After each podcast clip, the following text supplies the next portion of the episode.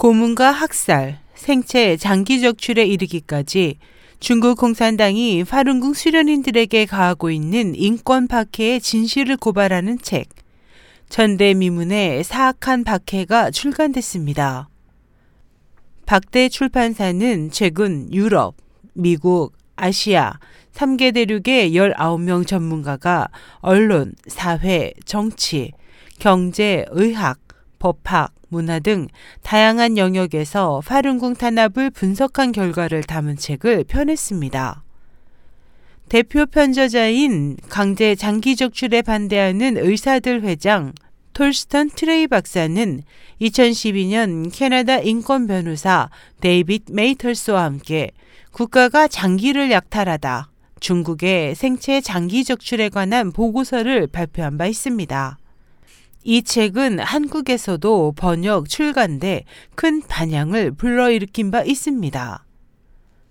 트레이 박사는 주안치 변호사와 함께 쓴 서문에서 당시 충격으로 사람들은 중국 공산당의 생체 장기 적출 실상에 더욱 관심을 기울이기 시작했고 유럽, 미국 의회를 포함한 전 세계 각지에서 중국 공산당의 생체 장기 적출을 폭로하고 지지하는 세미나, 청문회 등의 활동이 전개됐지만 그럼에도 불구하고 중국 공산당의 생체 장기 적출 만행은 현재도 여전히 지속되고 있다고 밝혔습니다.